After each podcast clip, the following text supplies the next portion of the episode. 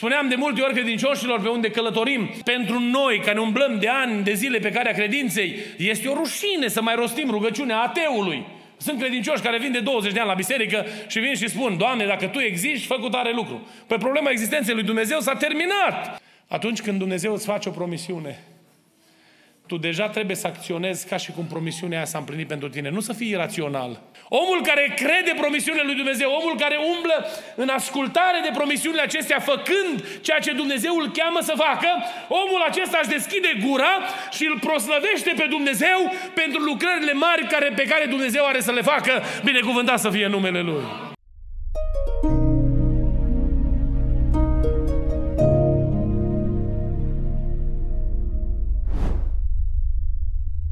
Gândindu-mă la ce cuvânt să aduc înaintea dumneavoastră, eh, cred că am primit de la Domnul și am convingerea asta că am primit de la Domnul gândul acesta de a împărtăși cu dumneavoastră un mesaj despre Avram ehm, cu privire la promisiunile lui Dumnezeu.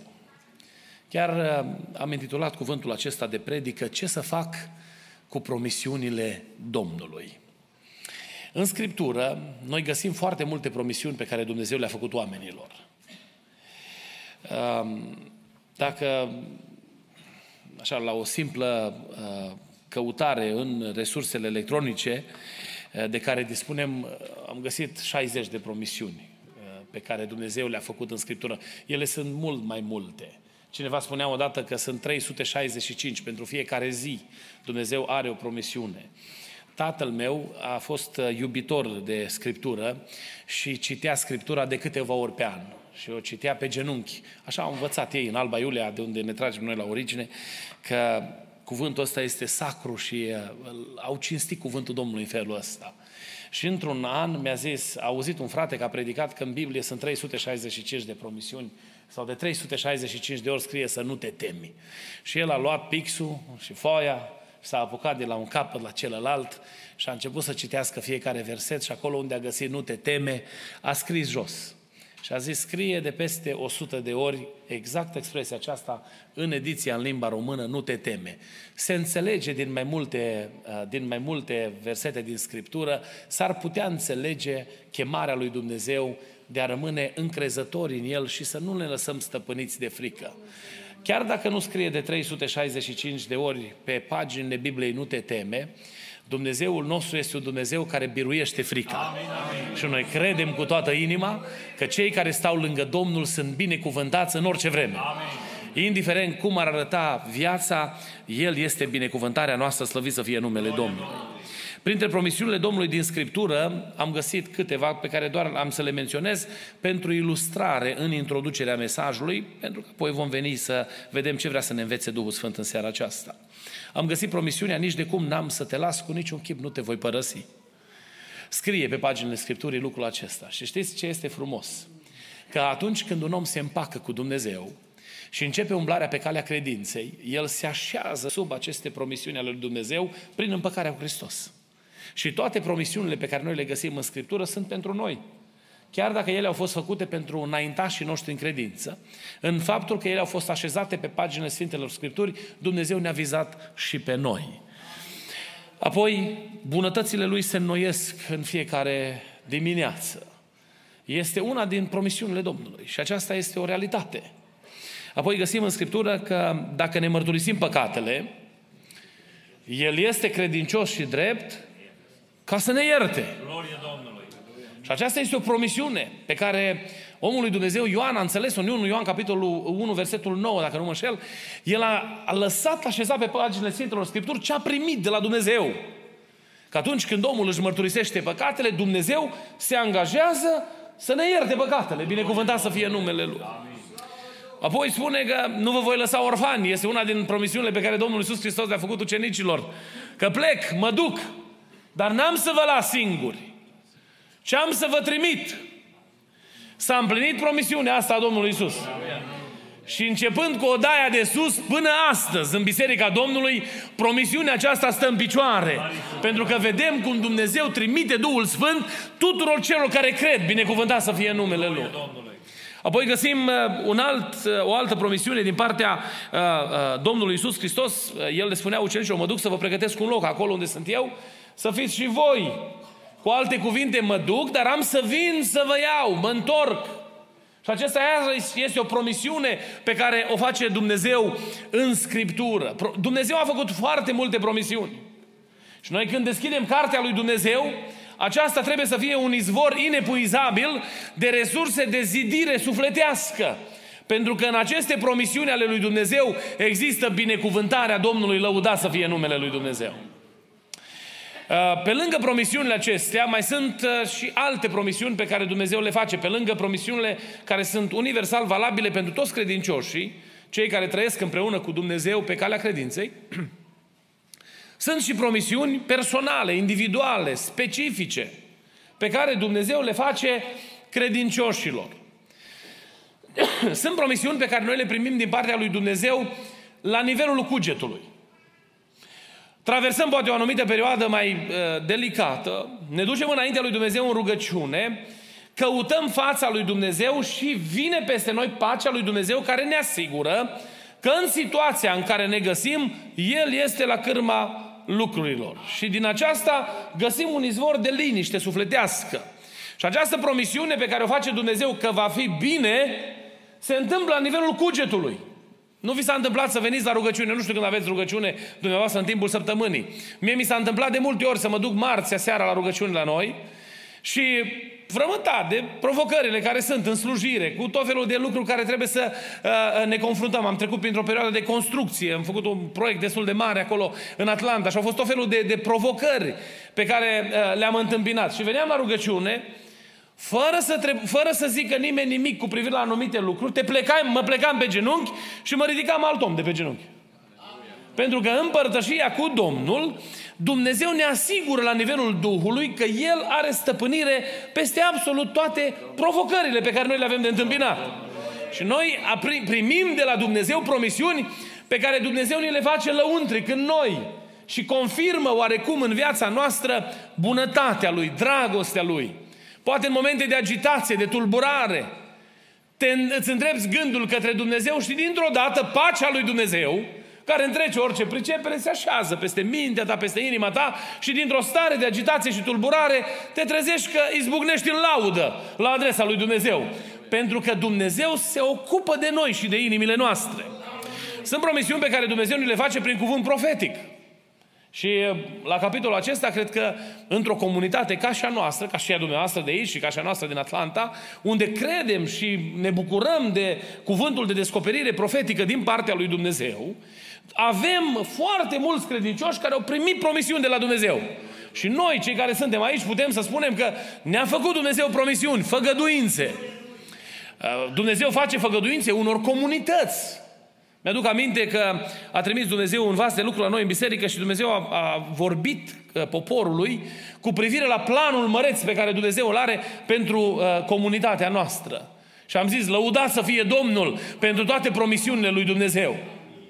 Ce se întâmplă? În ceea ce privește promisiunile pe care Dumnezeu le face, oamenii se raportează la aceste promisiuni ale lui Dumnezeu, fie că sunt din Scriptură, fie că sunt primite în mod personal printr-o revelație specială, fie că sunt printr-o descoperire dumnezeiască în manifestarea darurilor Duhului Sfânt, oamenii se pot împărți în cel puțin trei categorii, după cum cred eu. În primul rând, sunt oameni care sunt foarte bucuroși de promisiunile Domnului și se entuziasmează atunci când aud cuvântul uh, lui Dumnezeu sau promisiunea Domnului, indiferent în ce variantă ar veni promisiunea aceasta. Și atunci când este vorba de uh, uh, o promisiune de la Dumnezeu, parcă vine o bucurie specială, un dinamism, un elan, un entuziasm care se stinge repede. Plecăm din locul în care s-a, s-au întâmplat această manifestare a promisiunilor lui Dumnezeu și omul dintr-o dată devine așa, își reia cursul vieții. Își reia activitățile, problemele, frământările și intră iarăși în învălmășeală și oarecum promisiunea Domnului a trecut pe lângă, pe lângă el. Sunt oameni care refuză categoric promisiunea lui Dumnezeu. Și am întâlnit oameni care au, mi-au spus, uh, uh, chiar și așa, în față, fără niciun fel de rezervă, asta e o pură coincidență. Asta nu e Dumnezeu, nu, nu Dumnezeu a vorbit. Nu are cum. Păi cuvântul ăla din Biblie, știu că era, era cineva undeva în zona Chicago, care spunea, de ce veniți voi și ne tot spuneți de ce a zis Domnul la evrei? Păi a fost pentru ei atunci. E, pe noi când am fost altoiți și am devenit parte din poporul lui Dumnezeu, ne bucurăm de promisiunile lui Dumnezeu, pentru că Biblia spune că noi ne-am făcut fii ai lui Avram. Și am devenit prin credință moștenitori ai promisiunilor lui Dumnezeu pe care Dumnezeu le-a făcut acestui patriar. Și credem cu toată inima lucrul acesta. Oameni care ignoră, le, le neagă, le anulează, domne, nu-i pentru mine, dacă e ceva, trebuie să se întâmple ceva prea radical ca să, uh, uh, să uh, omul să, să, să aloce atenție la ce se întâmplă. Și asta vorbesc de oameni care merg la biserică. Um, odată un frate a mărturisit o experiență pe care a avut-o și spunea că el s-a întors la Domnul și uh, era pe vremea comunismului când, uh, după ce făceai decizia asta, aveai și șansa să iei bătaie pentru uh, uh, decizia de a-L urma pe Domnul. Și uh, doi colegi de lucru, când au auzit că el s-a pocăit, și-au pus de gând să-l bată. Să-l uh, să-l ia bine la scuturat pentru decizia de a-L urma pe Domnul. Și cum lucrau ei la mină, și-au pus colegii ăștia de gând, au zis, domne, când iese de la mină, de acolo de unde iese de pe galerie până ajunge la autobuze, e o perioadă, e un drum așa mai întunecat, îl prindem acolo, îl așteptăm și îl prindem și îi dăm o bătută răzdavănă și rezolvăm problema cu el. După vreo două săptămâni au venit oamenii ăștia doi la fratele nostru, mărturisea fratele, l-am auzit mărturisind lucrul acesta. Și au zis, mă, de unde știi tu că noi am vrut să te ciufulim puțin? Și el zice, doar nu știu de așa ceva. Du-te, mă, că ai luat pe ăia doi băieți cu tine, ăia sunt nedespărțiți de tine. În fiecare dimineață ești însoțit de doi oameni. Și el spunea, oameni buni, eu n-am pe nimeni cu mine. Chiar se întâmpla că de multe ori eram singur, complet, nu erau nici măcar colegi pe aproape. Dumnezeu le dădea la ea o vedenie că împreună cu el sunt doi oameni și l-au lăsat pe fratele nostru liniștit să-și vadă de viață și de credință, mai ales că era și la început pe calea credinței, nu trebuia încercat chiar în felul acela. Și Dumnezeu a avut grijă de el. Și când fratele a mărturisit lucrul acesta, cineva spune, dintre copiii Domnului, astea sunt basme, povești. Sunt oameni care nu cred promisiunile lui Dumnezeu.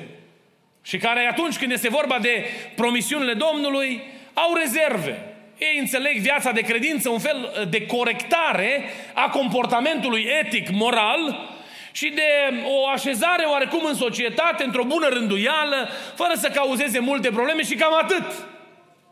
De unde umblări în experiențe supranaturale împreună cu Dumnezeu? Să nu mai vorbim de eliberări, de lucrări de eliberare când diavolul care stăpânește unii oameni trebuie să fie pus pe fugă. O, oh, nici nu vor să audă de așa ceva. Și este o treia categorie de oameni care atunci când aud promisiunile Domnului se bucură în promisiunile Domnului, dar nu numai că se bucură și umblă în aceste promisiuni ale lui Dumnezeu ca și cum ar fi a lor. Am ales în seara aceasta un exemplu de genul ăsta din Scriptură ca să vedem ce să facem cu promisiunile Domnului. Ce ne învață Dumnezeu? Cum ne învață Dumnezeu să ne raportăm la promisiunile pe care le face Dumnezeu sau pe care le-a făcut prin Scriptură pentru ca să fie bine de noi și de sufletul nostru? Viața de credință, să știți că pentru mulți credincioși astăzi a devenit o rutină, o monotonie. Mergem la biserică, plecăm de la biserică, ne ducem, ne vedem treaba, nu mințim, nu jurăm, nu furăm, ne uh, facem noi de checklist și cam atât. Pe când umblarea noastră cu Dumnezeu ar trebui să fie o creștere din slavă în slavă.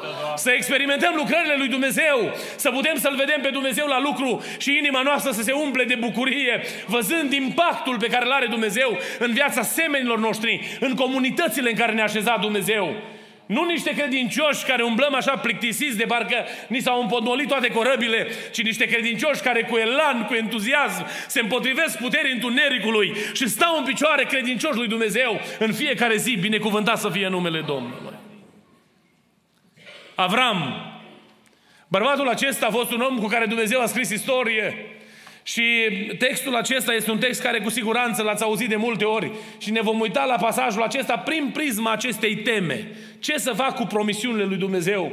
Omul acesta ne arată de fapt cum se raportează un om la promisiunile lui Dumnezeu pentru ca Dumnezeu să-i considere treaba asta neprihănire.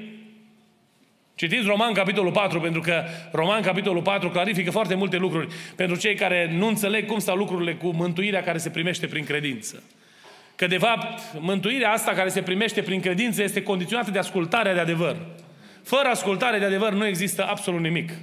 Dacă noi nu ascultăm de Hristos și de adevărul revelat în Scriptură, nu putem să fim mântuiți. Și neprihănirea asta care se capătă prin credință nu este o schimbare de statut la nivel filozofic, ci se traduce în umblarea de fiecare zi împreună cu Dumnezeu. Și exemplul lui Avram este folosit de Pavel în Romani pentru a ilustra ce înseamnă neprihănirea care se capătă prin credință.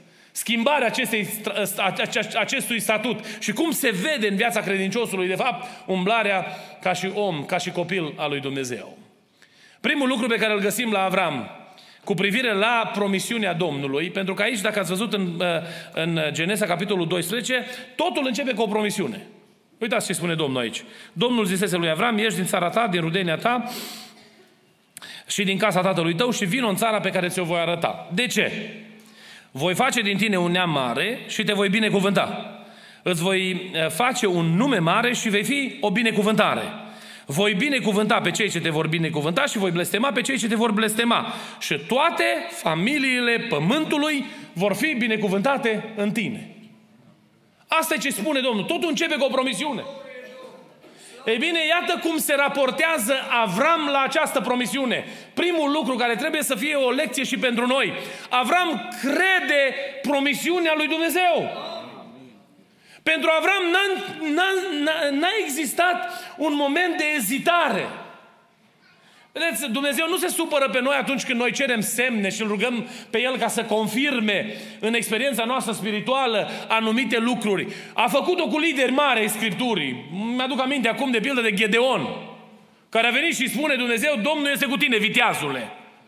Și așa de viteaz a fost că i-a spus Domnului, Doamne, dacă Tu ești cu noi, no, hai să vedem acum. Uite, facem treaba asta cu lâna și o punem și să fie odată rouă pe lână și uh, să nu fie pe iarbă și odată să fie rouă pe iarbă și să nu fie pe lână. Dumnezeu nu se supără de semnul acesta și ele sunt normale. Semnele acestea sunt normale în experiența noastră creștină. Dar credinciosul trebuie să depășească faza aceasta de început în umblarea pe calea credinței. Și noi trebuie să ajungem să credem cu toată inima promisiunile Domnului. Să nu ne trebuiască să se coboare un foc din cer. Spuneam de multe ori credincioșilor pe unde călătorim că pentru noi, care umblăm de ani, de zile pe calea credinței, este o rușine să mai rostim rugăciunea ateului. Sunt credincioși care vin de 20 de ani la biserică și vin și spun, Doamne, dacă Tu existi, fă cu tare lucru. Păi problema existenței lui Dumnezeu s-a terminat pentru noi, pentru că noi știm că El este și că El ascultă, binecuvântat să fie numele Lui. Pentru că atunci când am intrat în apa botezului, noi am declarat lucrul acesta că El este Dumnezeul nostru și Mântuitorul nostru personal, binecuvântat să fie numele Domnului. Și atunci credinciosul care umblă pe calea credinței, când intră în contact cu promisiunea lui Dumnezeu, o crede necondiționat. Nu începe niciun fel de dialog, nu începe niciun fel de uh, uh, solicitare de semne suplimentare. Pentru că noi credem cu toată inima promisiunile Domnului. Știți cum trebuie să arate credința noastră? Ca unor copii. Nu vi s-a întâmplat ca părinți să promiteți ceva copilului și poate ați promis numai ca să vă scăpați de el. A zis, o să fac treaba asta. Și vine după o zi, două, dar tati, dar tu ai zis că o să faci. Pentru că pentru el a fost clar. Că dacă tu, ca și tata, ai spus că o să faci, o să se întâmple. E bine, credința noastră în ceea ce privește prezentarea, descoperirea promisiunilor lui Dumnezeu, facilitează în, în inima noastră drumul ascultării de El. Noi nu putem să ascultăm de Dumnezeu fără convingerea că Dumnezeu ne vorbește. Noi nu putem să umblăm și să acționăm în virtutea promisiunilor lui Dumnezeu dacă nu suntem convinși în inima noastră că aceste promisiuni vin de la Dumnezeu. Nu este treaba asta o chestiune foarte simplă și e ușor de vorbit de ea într-o duminică seara de la Anvon. În ceea ce privește provocarea pe care o avem de întâmpinat în fiecare zi, noi trebuie să ne luptăm cu noi înșine, ca credința noastră să meargă mereu crescând, așa cum spunea Pavel tesalonicenilor. El le spune că voi aveți o credință și credința voastră crește și creșterea aceasta este vizibilă, adică ați trecut de la nivelul acceptării lui Hristos și acum umblați prin credință, umblând în ascultare necondiționată de Dumnezeu, prin faptele pe care le faceți în ascultare de Dumnezeu și aceasta este o dovadă că voi sunteți vrednici de împărăția lui Dumnezeu. Citiți 2 Tesaloniceni, capitolul 1. Mă întreb în această seară, înaintea dumneavoastră, și aș vrea să vă rog să vă întrebați împreună cu mine. Credem noi cu toată inima promisiunile Domnului? O, Doamne, ajută-ne să credem promisiunile Tale. Dacă Dumnezeu a spus că nici de cum n-am să te las cu niciun chip, nu te voi părăsi, El nu și-a schimbat opinia și nici decizia. Pentru că El este alături de tine, binecuvântat să fie numele Lui. Când Dumnezeu a zis că n-am să te las, El, n-am, el n-a zis eu n-am să te las ocazional, ci El a zis am să te port pe brațe. Am să fiu acolo în fiecare dimineață. El a stabilit în grădina Edenului o regulă pentru interacțiunea cu creația, cu omul pe care l-a creat după chipul și asemănarea lui. Și în răcoarea zilei, el vine să stea de vorbă cu omul. Această rânduială a fost reașezată prin învierea Domnului Isus Hristos și omul care intră în contact cu jertfa lui Hristos are parte de binecuvântarea părtășiei zilnice cu Dumnezeu prin credință. Binecuvântat să fie numele Lui. Când te trezești dimineața din pat, acolo lângă patul tău e Dumnezeu împreună cu tine. Pentru că El veghează somnul tău noaptea. Da, sunt necazuri, sunt încercări care au menirea să modeleze viața noastră, să ne șlefuiască, să așeze în noi caracterul lui Hristos în absolut toate detaliile. Și trec ani după ce trece încercarea peste noi și ne dăm seama, o, oh, cum mi-a modelat Hristos viața prin acea încercare. Dar vreau să știți că niciodată Hristos nu ne lasă singuri, ci El este împreună cu noi în fiecare zi, pentru că aceasta este promisiunea Lui, lăuda să fie numele Lui. Și trebuie să credem cu toată inima lucrul acesta. Nimic nu-i scapă de sub control. Și noi, ca și copiii lui Dumnezeu, trebuie să ne credem în promisiunile Lui. El a promis că va trimite Duhul Sfânt și noi vedem ori de câte ori facem stăruință după botezul cu Duhul Sfânt, cum se coboară Duhul Sfânt din cer. Era unul din liderii noștri de tineret, nu era botezat cu Duhul Sfânt.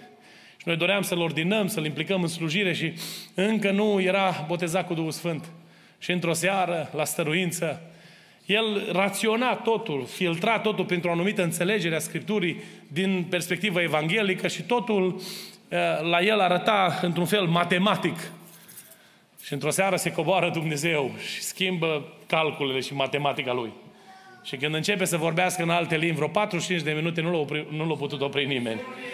Om căsătorit cu copii acasă, care are un job foarte apreciat în societate, la o vârstă frumoasă, undeva în jurul vârstei de 30 de ani, când s-a lăsat atins de puterea lui Dumnezeu, Dumnezeu a făcut minunea și l-am văzut vorbind în alte limbi. Dar n-am văzut numai la stăruință. Eram odată la cina Domnului și era liniște în biserică și ne împărtășeam cu trupul și sângele Domnului. Și dintr-o dată aud în sală, undeva acolo mai în spate, că o voce se ridică deasupra tuturor în rugăciune și era unul din frați, fratele Ovidiu, când a luat pâinea să se împărtășească, el își dorea mult să-l boteze Domnul cu Duhul Sfânt și pe el. Un bărbat iarăși undeva trecut de vârsta de 30 de ani. Acolo în spate în biserică, în timpul împărtășirii, s-a pogorât Duhul Sfânt din cer și a început să vorbească în alte limbi. Pentru că Dumnezeu este Cel care binecuvintează biserica Lui. Lăuda să fie numele Lui Dumnezeu. Eram într-o mare seară la rugăciune și o soră venită din uh, background ortodox s-a întors la Domnul, a venit, s-a botezat și umbla la biserică. O femeie care iubea studiu, era, era implicată în mediul academic și ne rugam într-o mare seară la biserică. Era o seară normală, cum spunem noi, că nu știu cum ce ar însemna normalul de fapt, Însă așa zicem noi, că nu era nimic special în seara aia. Ne rugam cu toții și dintr-o dată se aude dintre surori că o voce se ridică un pic deasupra surorilor. Împreună cu unul din frații proroși care erau acolo, ne-am dus să vedem ce se întâmplă. Până noi ne-am apropiat de ea, vorbea în alte limbi curat, extraordinar, o, o experiență minunată. Și am întrebat-o la urmă, sora Stenuța, ce s-a întâmplat? Și spune, nu știu ce s-a întâmplat, dar când ne-am pus pe genunchi, am simțit că s-a rupt colțul clădirii. Și prin colțul ăla rupt de clădire a suflat ca un vânt. Și când vântul a suflat peste mine, când a ajuns la mine aerul ăla, eu nu mai știu ce s-a întâmplat. Și a zis, nu, de acolo spunem noi ce s-a întâmplat. Că am fost aici și am mărturisit că te-a umplut Dumnezeu de Duhul Sfânt și ai vorbit în alte limbi. Preabiților, nu mi-am propus să vă zic exemplele astea în seara asta, dar trebuie să credem cu toată inima promisiunile lui Dumnezeu, că ele stau în picioare, binecuvântat să fie numele Lui. Ce să facem cu promisiunile Domnului? Să le credem cu toată inima. Ele nu se vor materializa, nu vor deveni realitate pentru noi dacă noi nu le credem. Poți să stai cu supărarea ta, cu amărăciunea ta, cu necazul tău, cu durerea ta, cu suferința pe care o ai. Dacă nu vrei să crezi că Isus Hristos se atinge de tine, du-le și carele spate. Dar dacă vrei să crezi cu toată inima, viața ta poate să fie transformată în numele Domnului Isus Hristos. Binecuvântat să fie numele Lui. Totul începe cu credința. Apoi, al doilea lucru pe care îl face Avram, care este impresionant, Avram, atunci când uh, este vorba de promisiunea Domnului, el nu așteaptă ca promisiunea Domnului să se împlinească pentru ca mai apoi să facă el ceva. Ci atunci când Dumnezeu a făcut promisiunea, Avram s-a și pus pe treabă. Avram a început să lucreze. Avram n-a stat undeva să se așeze undeva într-un fotoliu confortabil și a zis, nu, dacă Domnul a zis, să, o să vedem. Și când Domnul a zis, ieși din casa tatălui tău, noi nu înțelegem provocarea asta. Poate înțelegem unii dintre noi că suntem emigranți și ne-am mutat dintr-o țară în alta. Dar nu se, nu, nu se compară cu absolut nimic experiența noastră de emigranți cu ce s-a întâmplat, cu, cu ce se întâmpla în vremea aceea. Un om își devinea identitatea prin mediul familial în care exista. El era cine era datorită familiei din care făcea parte. Un om nu era nimic fără familia lui. Și Dumnezeu vine și spune, știi ceva, ieși din familia ta și eu te fac cineva. Aia era nebunie, era împotriva rațiunii. Pentru că a fi cineva înseamnă a construi neamul, a se înmulți, a se naște copii, a crește familia, a deveni puternici prin consolidarea neamului pe care îl ai. Și Dumnezeu vine și spune, nu Avram, eu vreau să te fac mare.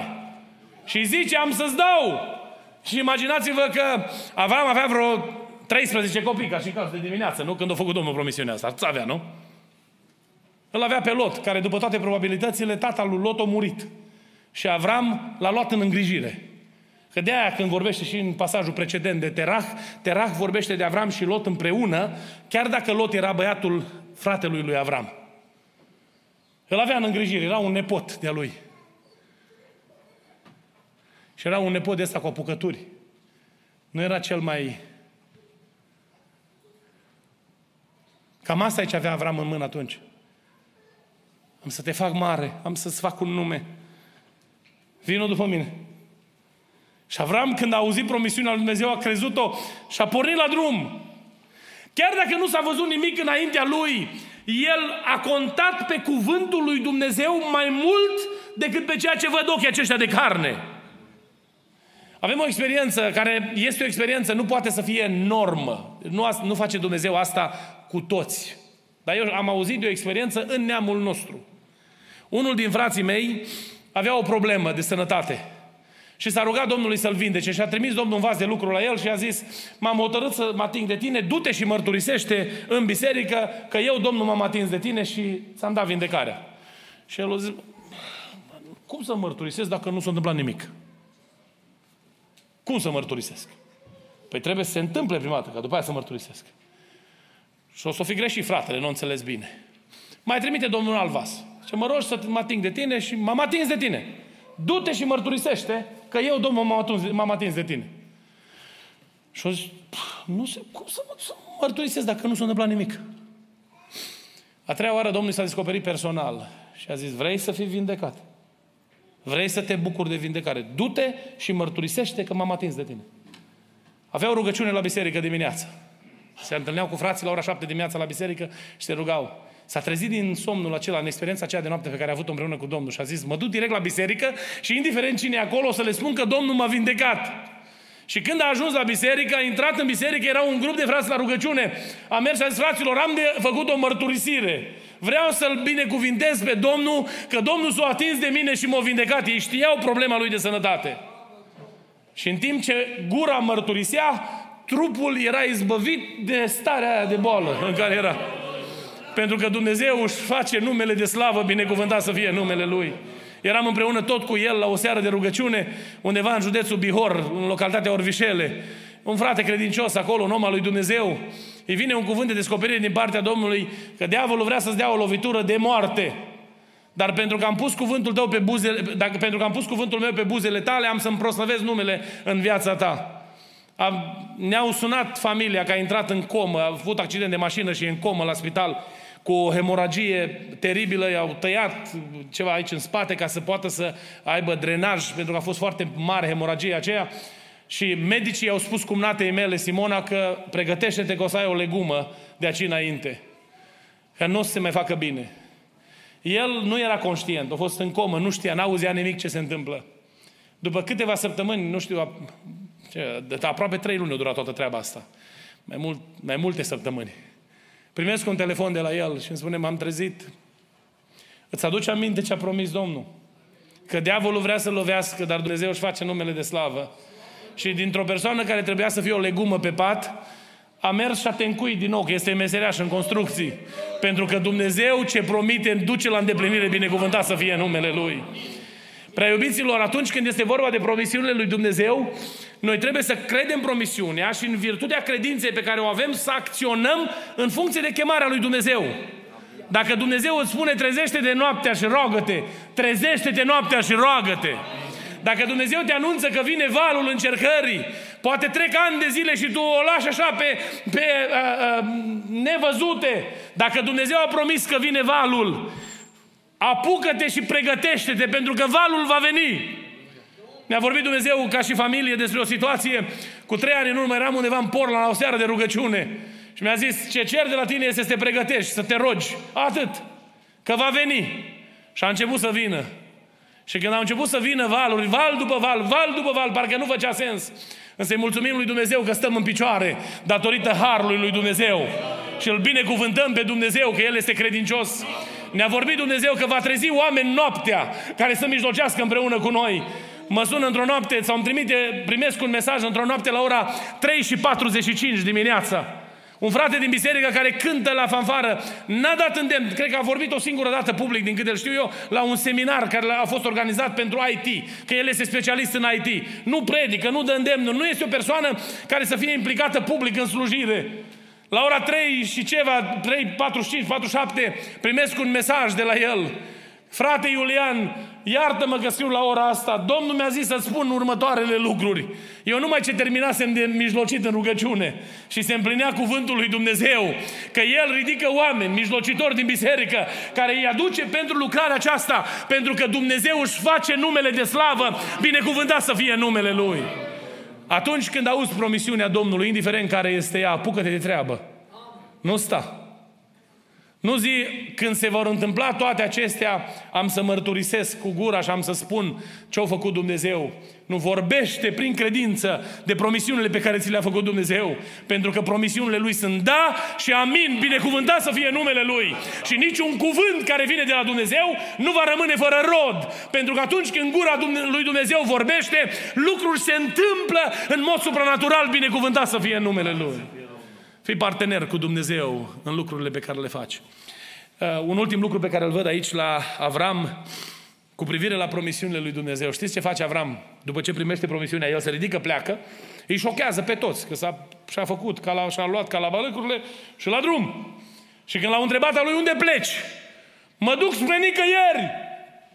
Nu știu unde mă duc. Câți dintre noi am plecat din casă, am ieșit din casă, fără să știm destinația unde trebuie să ajungem? Câți dintre noi ne-am ridicat și am luat atât de în serios chemarea lui Dumnezeu, dacă n-am avea o adresă specifică în care, unde Dumnezeu ne trimite?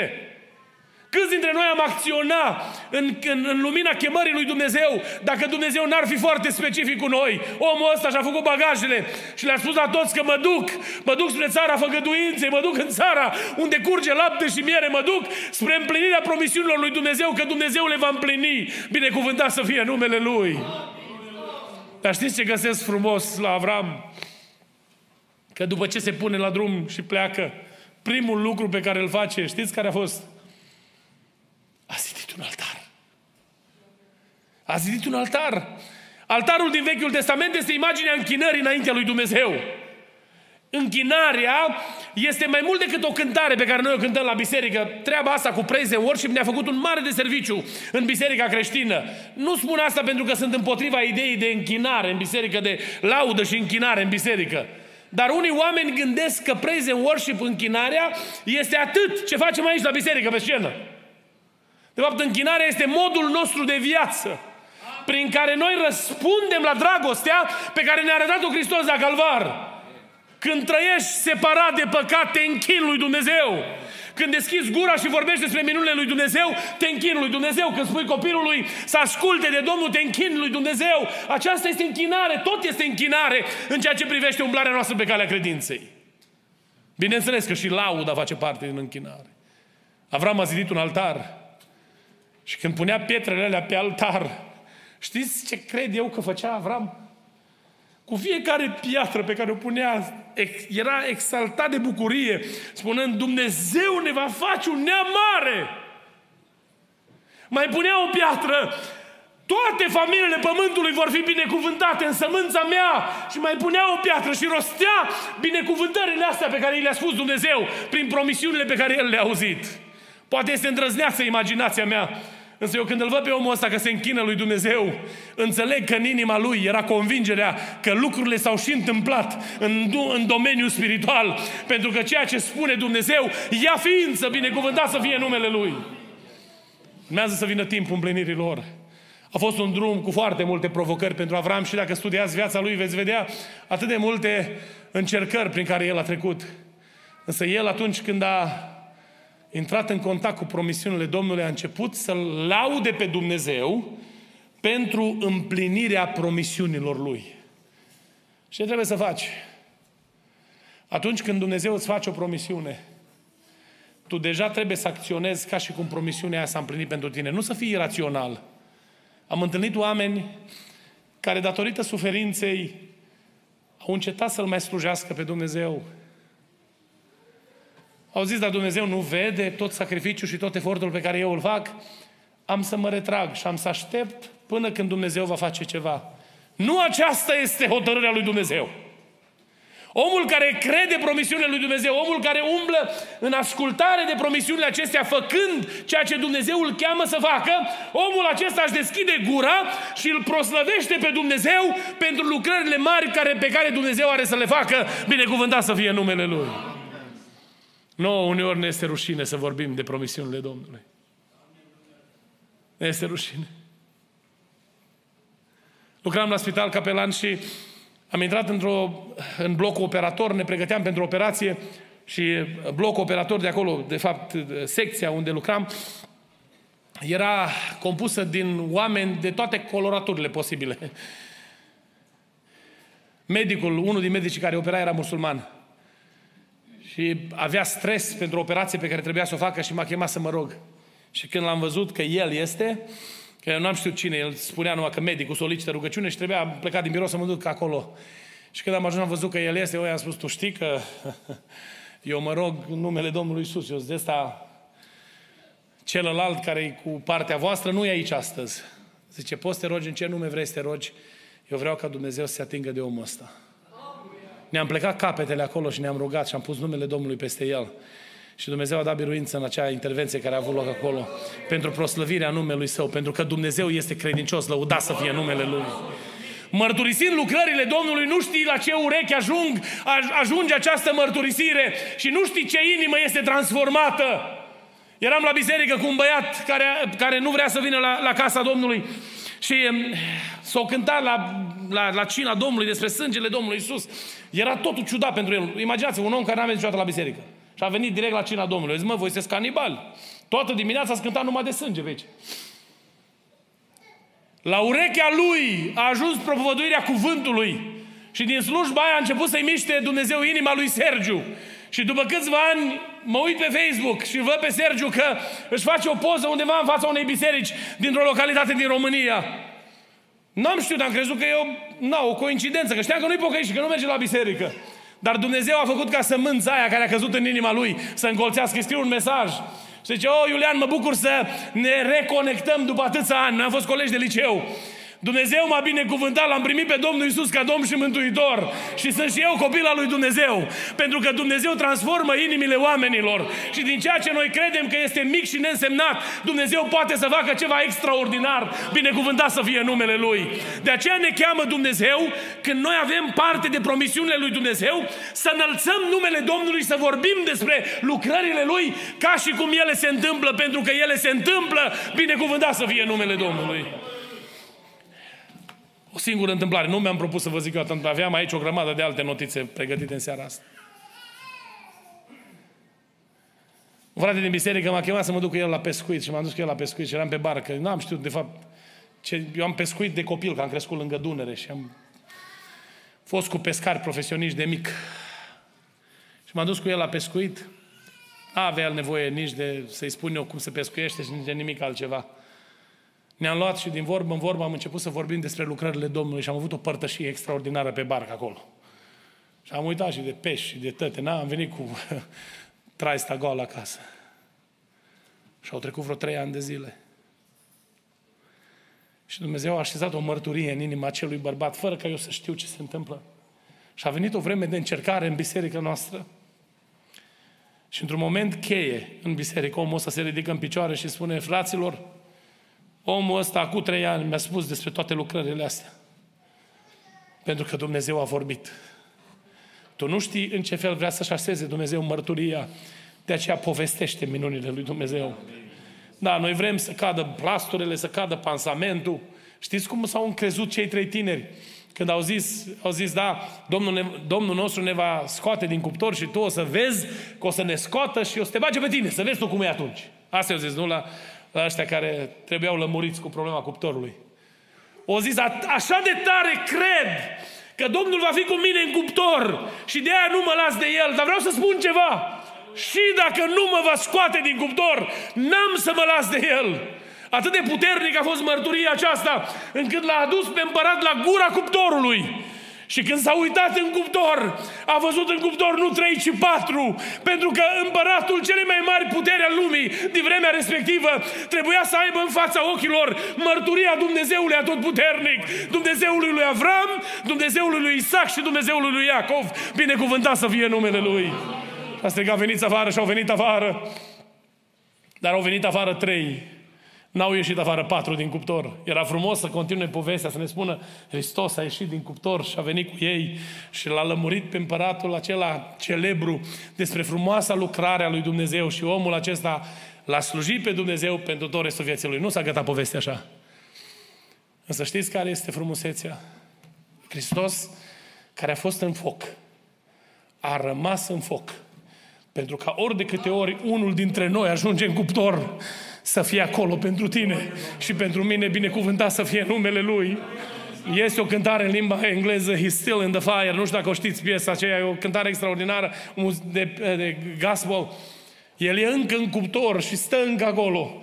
Pentru fiecare credincios care ajunge să treacă prin cuptor pentru a-și proslăvi numele Său, binecuvântat să fie numele Lui. Ce să fac cu promisiunile Domnului? Crede cu toată inima promisiunile Domnului. Pune-te și lucrează pentru Dumnezeu nu aștepta să se întâmple ceva înainte ca tu să lucrezi. Pentru că în timp ce tu lucrezi, se coboară slava lui Dumnezeu și cad zidurile. Nu a zis izraeliții mai întâi să cadă zidurile și după aia dăm noi ocolul la Erihon de câte ori trebuie. Nu. Au înconjurat cetatea odată, au înconjurat-o două ori, au înconjurat-o treia oară. Până când sunetul ăla de trâmbiță a intrat, a, a pătruns în, în inima fiecărui locatar din acea cetate și a umplut groaza locul acela. Și când, a, când s-a făcut a șaptea înconjurare a, a, a cetății, au căzut zidurile, pentru că Dumnezeu urma să-și prostăvească numele, binecuvântat să fie numele Lui. Un lider care trebuia să experimenteze puterea lui Dumnezeu și nu-L cunoscuse pe Domnul, vine la proroc și prorocul îi spune, nici nu stă de vorbă cu el, trimite pe slujitor și zice, nu, pentru tine n-am eu timp. Trimit pe ăsta cel mai micus de pe aici, ăsta vorbește cu cel mai mare lider militar. Ia du-te și spune la ăsta să bage de șapte ori în apă. Și când va ieși din apă șaptea oară, pielea lui va fi curată. Și ăsta a plecat supărat. Probabil deja avea plan să-i radă casa de pe fața pământului. Nu știu dacă nu ne spune Biblia asta. Însă merge Și ce n-avem noi Havana și Parpar, râurile astea impresionante, care au un landscaping extraordinar, aranjate frumos, cu apă curată, să mă bag eu în Iordan, apa asta tulbure, o apă mizerabilă, aici să mă bag. Și vine unul din cei care erau lângă el, care avea suficientă influență ca să-l poată determina să asculte și spune dacă ți-ar fi cerut un lucru greu. S-a cerut să te bagi de șapte ori. Intră. Și intră generalul și se bagă prima dată în apă și probabil urla la ăștia, vezi, nimic, nimic, nimic. Mai o dată, să mai bagă o dată, mai o dată, mai o dată. Mai... Este a șaptea oară. Carnea pe el s-a făcut ca unui copilaș. Pentru că ceea ce vorbește Dumnezeu rămâne în picioare, binecuvântat să fie numele Lui. Știți ce promisiune avem noi din partea Domnului? În Matei, capitolul 16. Domnul Iisus Hristos i-a adunat pe ucenici la oaltă și le-a spus că eu voi zidi biserica mea și porțile locuinței morților nu vor birui, binecuvântat să fie numele Domnului. Când plecăm din locul ăsta în seara aceasta, să credem cu toată inima că facem parte din cea mai puternică instituție a lumii, care va rămâne în picioare până în ziua când va reveni Domnul pe norii cerului. Și înainte să cadă ultima bombă care va distruge pământul, Copiii Domnului se vor ridica în văzduh să fie, să meargă să fie pentru totdeauna cu Domnul. Binecuvântat să fie numele Lui. Guvernele lumii acestea nu ne vor opri. Autoritățile locale nu ne vor opri. Prigoana și încercările nu ne vor opri. Pentru că Biserica Domnului va triumfa, lăudat și slăvit să fie numele Domnului. Mergi prin credință în numele Lui Isus, că faci parte din cea mai minunată și cea mai binecuvântată instituție care a existat vreodată. Și aceasta se numește Biserica Domnului.